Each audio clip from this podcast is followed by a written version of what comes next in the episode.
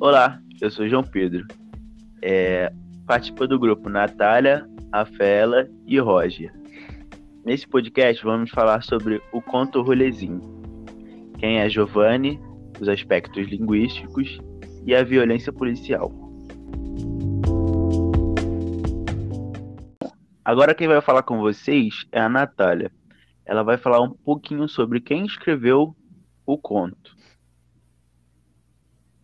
Então, Giovanni Martins nasceu em 1991, no Rio de Janeiro, no bairro de Bangu. Ele já trabalhou em muitas profissões, como homem-placa, atendente de lanchonete, garçom em buffet infantil, vendeu barraca de praia. E entre 2013 e 2015, ele participou das oficinas da Festa Literária das Periferias, a FLIP. Foi onde ele relatou, numa entrevista recentemente, que essa participação dele na FLIP foi quando ele se reconheceu como negro, porque ele percebeu que ele era o único, o único negro ali. Todas as outras pessoas eram brancas. Então ele se sentiu desconfortável no espaço, não sentia que pertencia àquele lugar. Ele publicou alguns de seus contos na revista Setor X e foi convidado duas vezes para a programação paralela da Flip. Aos seus 11 anos de idade, ele se mudou de Bangu para o Vidigal, o que fez com que ele percebesse a diferença tão gritante entre as realidades da Zona Oeste e da Zona Sul principalmente porque naquele momento ele passou a morar um pouco mais de um quilômetro de pessoas em condições financeiras muito diferentes das pessoas do Vidigal. O autor chegou a dizer em uma entrevista que naquela época, até então, ele nunca tinha pensado que era pobre. Isso de ricos e pobres era coisa de televisão. No meu bairro, todos vivíamos em condições parecidas. Aqui, vi que existiam ricos de verdade.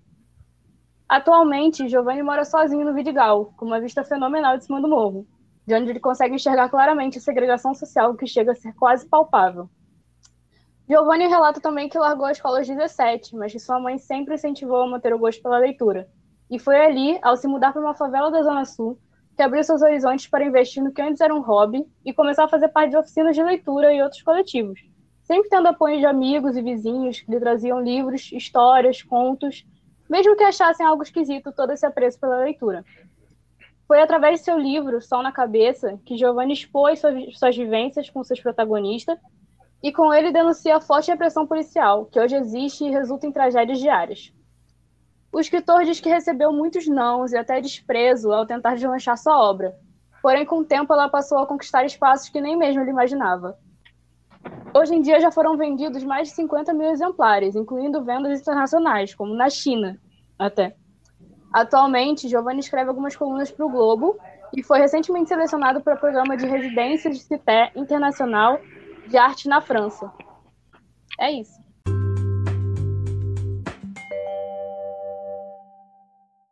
Depois dessa fala maravilhosa sobre quem é Giovanni e a sua obra, agora vamos falar um pouquinho sobre os aspectos linguísticos do conto. Bom, é, como a internet do Roger ficou ruim, picotou, eu vou complementar a parte dele. É, diante dos aspectos linguísticos do texto, podemos concluir que essa coletânea narra, em primeira pessoa, a história de um dia na vida de um jovem morador de favela, cujo, cujo mesmo não tem nome, nem idade ou definição de traços.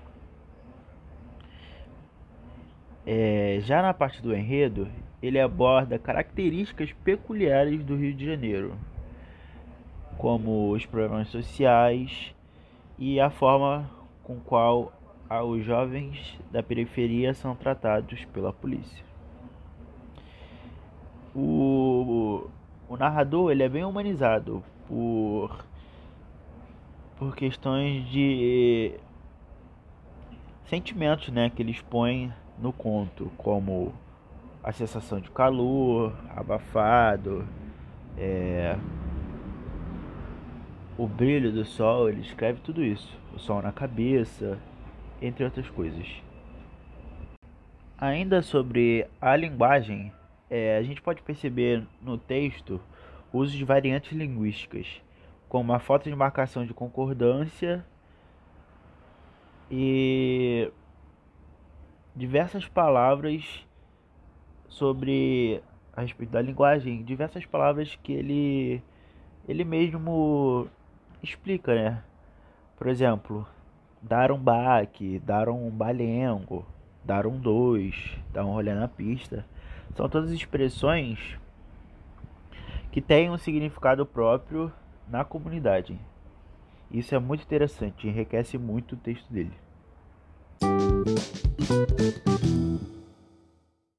Bom, depois da fala do Roger, pontualmente e extremamente informativa, vamos para a terceira parte do podcast. É, vou chamar a Rafaela, ela vai falar um pouquinho sobre a violência policial que é explícita no conto. Bom, vamos, vou falar um pouquinho como ela se faz presente necessariamente no conto. Bom, ele dá dois conta, né, duas situações. A primeira é sobre uma da operação policial, que nessa um amigo próximo dele acaba falecendo.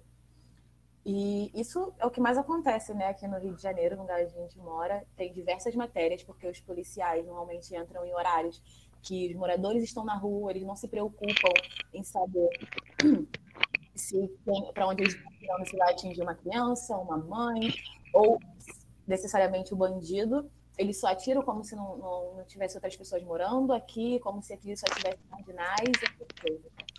E já tivemos notícias de de crianças que foram baleadas. Teve um caso de uma menina que foi baleada na van com a mãe dela e a menina, infelizmente, acabou falecendo.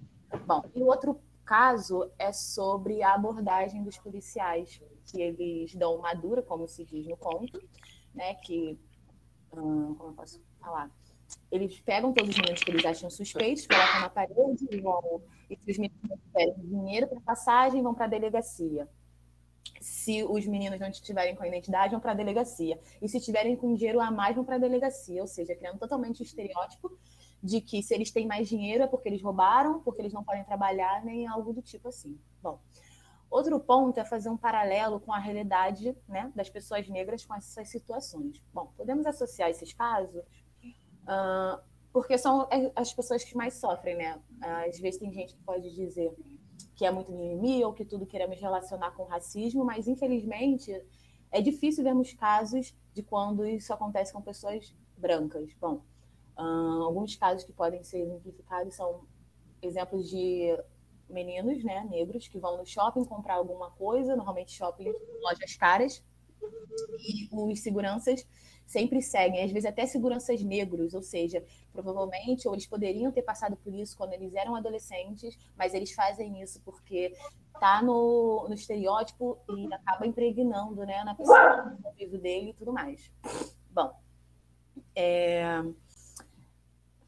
deixa eu lembrar aqui. Bom, é isso. Uh, e a violência se é uma instituição específica ou generalizada. Bom, eu acho que a gente pode dizer que ela acaba se tornando generalizada por como a gente cresce. Acho que as pessoas que brancas, que têm uma, uma classe social melhor, vivem longe das comunidades, né, das favelas, elas acabam tendo mais essa generalização e considerando que essa, já cria essa barreira, né, até de ter um amiguinho negro, porque assim, a mãe pode achar que vai roubar, e de não querer que brinque junto, que pode influenciar. Eu acho que isso vem muito de da criação. Às vezes os pais passam para os filhos e aí a criança cresce com isso, porque ninguém nasce mal, né? E ninguém nasce com o preconceito impregnado de si. Pelo contrário, a gente que desenvolve, a gente acaba recebendo, né, da nossa criação, das pessoas em volta, que é bom, que é ruim, e, a, e cria o nosso conceito de mundo.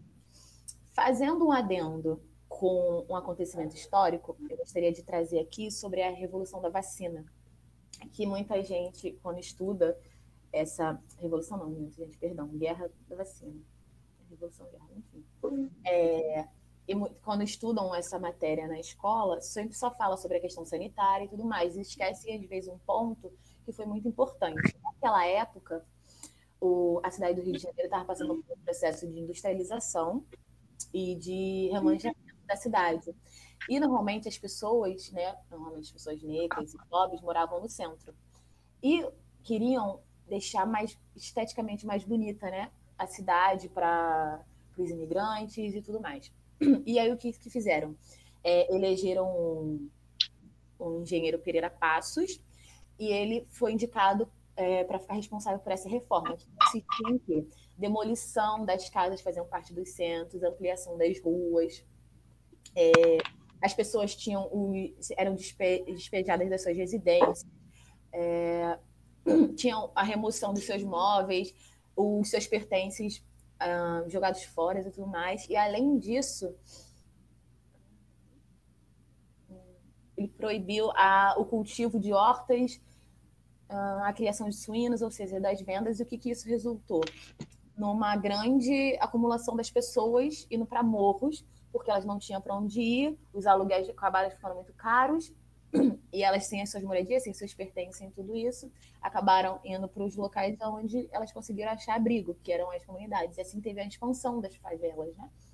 Bom, e aí para fechar, eu acho que desde, né, desde a antigo, antiguidade do Brasil, a gente pode ver essa discriminação e essa, querendo, entre aspas, um exílio, um enfim, uma, uma, uma, excluindo né, as pessoas dessa essa classe né, pobre, negra e, e etc., para um mundo e separando esse mundo. Às vezes as pessoas podem dizer que é, que é a geração do mimimi e tudo mais, que acontece é o que a gente vê, a gente não tem muito outros casos para contrapor e dizer que não aconteceu isso e que necessariamente não se relaciona um culpa, são estereótipos. Bom, é Chegamos ao final do nosso podcast, infelizmente, né? É... Mas eu queria agradecer, antes de terminar, aos participantes. É... Eu queria que vocês agradecessem, né, por ter tido a oportunidade de participar nesse podcast de grande importância educacional. Pode falar, essa foi, gente. Essa foi uma experiência muito única, achei muito interessante o que a Rafael e o Roger trouxeram pra gente e me fez refletir bastante sobre o texto que a gente leu. Achei muito muito bom, porque, porque essa informação da, da guerra da vacina eu não fazia nem ideia foi uma coisa que realmente a Rafaela chegou que as pessoas não ensinam na escola, a gente não vê facilmente em qualquer lugar essa informação. É, muito é uma coisa interessante, amiga. Natália, perdão. falar sobre isso é porque eu, eu, eu, não sabia, né? Eu só sabia sobre a questão sanitária, né? Da revolução, da guerra da vacina. E aí, quando a gente tava, acho que era noite acho que no nosso sexto período, e a professora estava passando sobre as revoluções né, do Brasil e tal, e aí eu vi uma, uma notícia sobre isso, e realmente eu não fazia ideia de que realmente teve isso, né? Porque todo mundo só vê como se o povo não quisesse tomar vacina. Claro, teve essa questão de que o povo não quis tomar vacina, mas também por quê? Porque tá, do nada chegaram assim para as pessoas que não têm informação, falam para ela, a gente vai é, dar vacina para vocês e é isso, vocês aceitam ou não. Mas também teve isso pro outro lado, né? Que tiraram ela da moradia, ou seja, eles também fizeram revolução contra isso, porque além de eles já morarem em, em, em casas que não eram boas, né? Mesmo é, os famosos cortiços. Exatamente, os cortiços mesmo sendo no centro e tudo mais, eles já não tinham uma moradia muito boa. Eles ainda foram, perderam tudo, perderam sua casa, que eles tinham construído, que eles tinham adquirido ao longo do tempo, e foram morar, em, enfim, terem que construir casa em morros, que aí, muita gente sabe o quanto é perigoso isso, ainda mais naquela época. Se hoje em dia a gente já tem deslizamento e tudo mais, imagina naquela época, eles não tinham noção de como deixar a casa lá em cima, ou seja, aí teve essa ampliação toda, né? Exatamente. O paralelo que você fez foi muito interessante, porque quem ia buscar as pessoas na rua é, para aplicar a vacina eram os policiais. Então, assim, houve muitos relatos de abusos de policiais mesmo nessa época. Exatamente, a, a violência, né? Já introduzida também nesse caso. Porque não foi uma coisa pacífica, né? Eles literalmente te obrigavam. E não te diziam o porquê, só falavam, você vai tomar e é isso, e vão te buscar literalmente na sua casa.